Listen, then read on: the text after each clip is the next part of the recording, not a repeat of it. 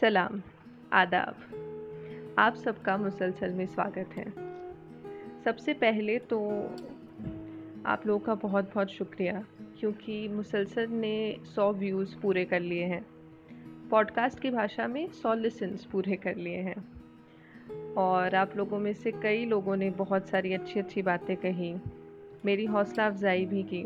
उसके लिए बहुत बहुत शुक्रिया।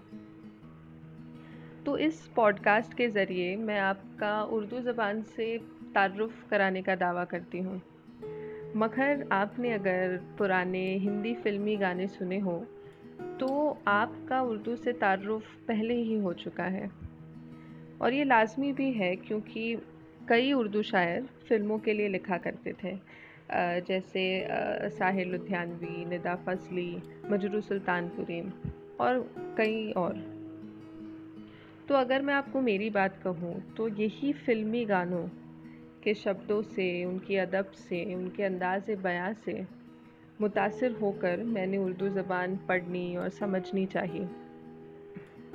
और मैंने जितना समझा है उससे मैं ये कह सकती हूँ कि शायरी और इश्क का इतना ताना बाना है कि आप एक को दूसरे से तर्क नहीं कर सकते। तो फिर आप मुझसे कहेंगे और पूछेंगे कि फैज़ की शायरी में ऐसा कैसा इश्क है कि आपने पूरा एपिसोड ही बना लिया उस पर खैर, फैज़ अहमद फैज़ का जन्म सियालकोट में हुआ और वो बीसवीं सदी के उन नगमों में से हैं जिनकी चमक आज भी कायम है और उतनी ही कायम है। तो मैंने जितना उनको पढ़ने की कोशिश की, समझने की कोशिश की उनका इश्क ख़ास है क्योंकि वो किसी एक तरह के इश्क तक महदूद नहीं है। वो अलग अलग तरह के इश्क की बात करते हैं और वही बात आज हम करेंगे। तो पहला जो इश्क है वो जो आप और मैं करते हैं एक इंसान का दूसरे इंसान तक का इश्क। तो ये शायरी उन्होंने अपने महबूब के लिए की। तो आ, ऐसी एक गज़ल है जिसके कुछ अशार मैं आपको कहना चाहूँगी।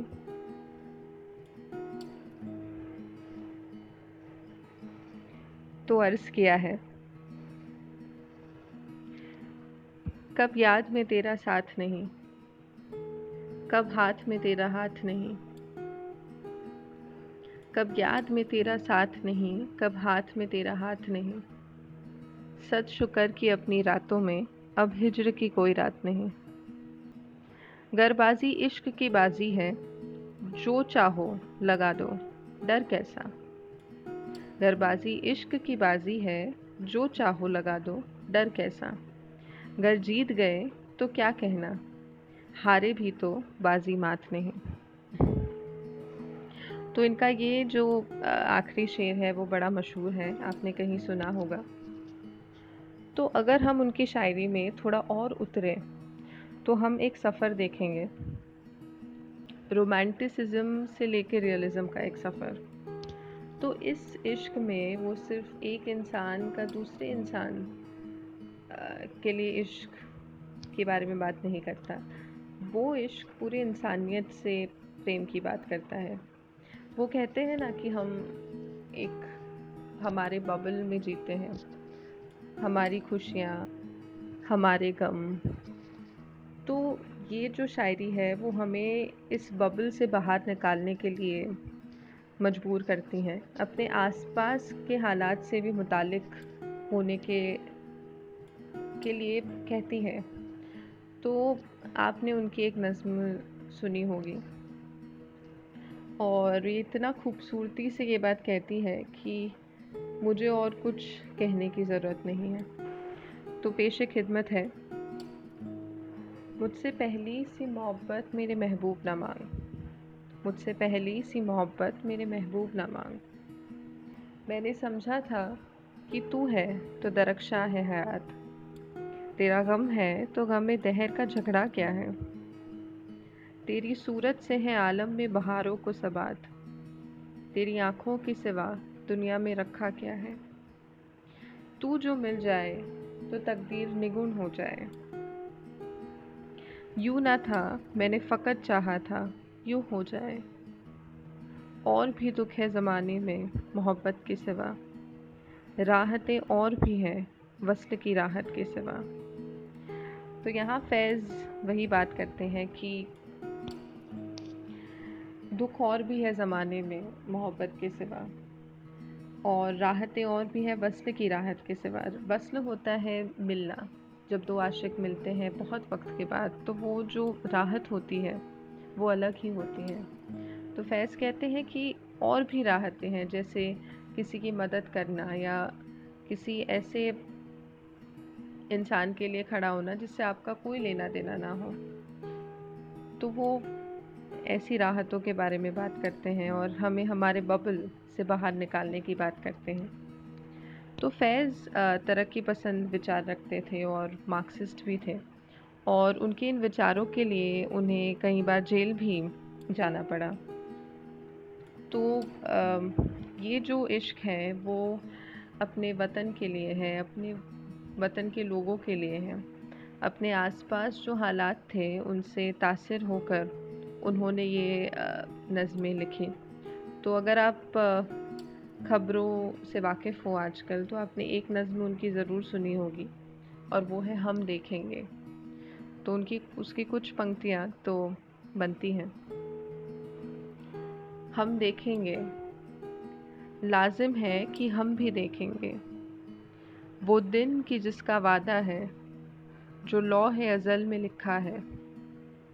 जब जुल्म सितम के कोहे गिरा कोहे गिरा होते हैं पर्वत तो ये जो जुल्म और सितम के पर्वत हो चुके हैं, रुई की तरह उड़ जाएँगे। हम महकूमों के पाँव तले, महकूम होता है जो हम जनता है, जिस पे राज किया जा रहा है। तो हम महकूमों के पाँव तले, जब धरती धड़ धड़ धड़केगी और अहल हकम के सर ऊपर। अहल हकम है जो हम पे राज कर रहे हैं, जो हुक्म है वो। और अहल हकम के सर ऊपर जब बिजली कड़कड़ कड़केगी, हम देखेंगे। लाजिम है कि हम भी देखेंगे। और उनकी एक और नज़म है जो मुझे बहुत अच्छी लगती है। और जो हमें अक्सर सिखाया भी जाता है, मगर हम हालातों से मजबूर होकर उन्हें भूल जाते हैं। तो इस नज़म का उनवान है बोल। तो पेश खिदमत है। बोल की लब आज़ाद है तेरे। बोल ज़ुबा अब तक तेरी है। तेरा सुतवा जिस्म है तेरा। बोल की जा अब तक तेरी है। बोल ये थोड़ा वक्त बहुत है। जिस्म ज़बा की मौत से पहले। बोल की सच ज़िंदा है अब तक। बोल जो कुछ कहना है कहने। तो अगर आपके पास बस एक ही शायर पढ़ने का वक्त हो तो मेरी गुजारिश होगी कि आप फैज़ अहमद फैज़ पढ़ें और उन्हें समझने की कोशिश करें। तो आज का एपिसोड यहीं तक। आ, अगले एपिसोड का इंतज़ार करिएगा। तब तक खुश रहें सलामत रहें। और बेहद शुक्रिया।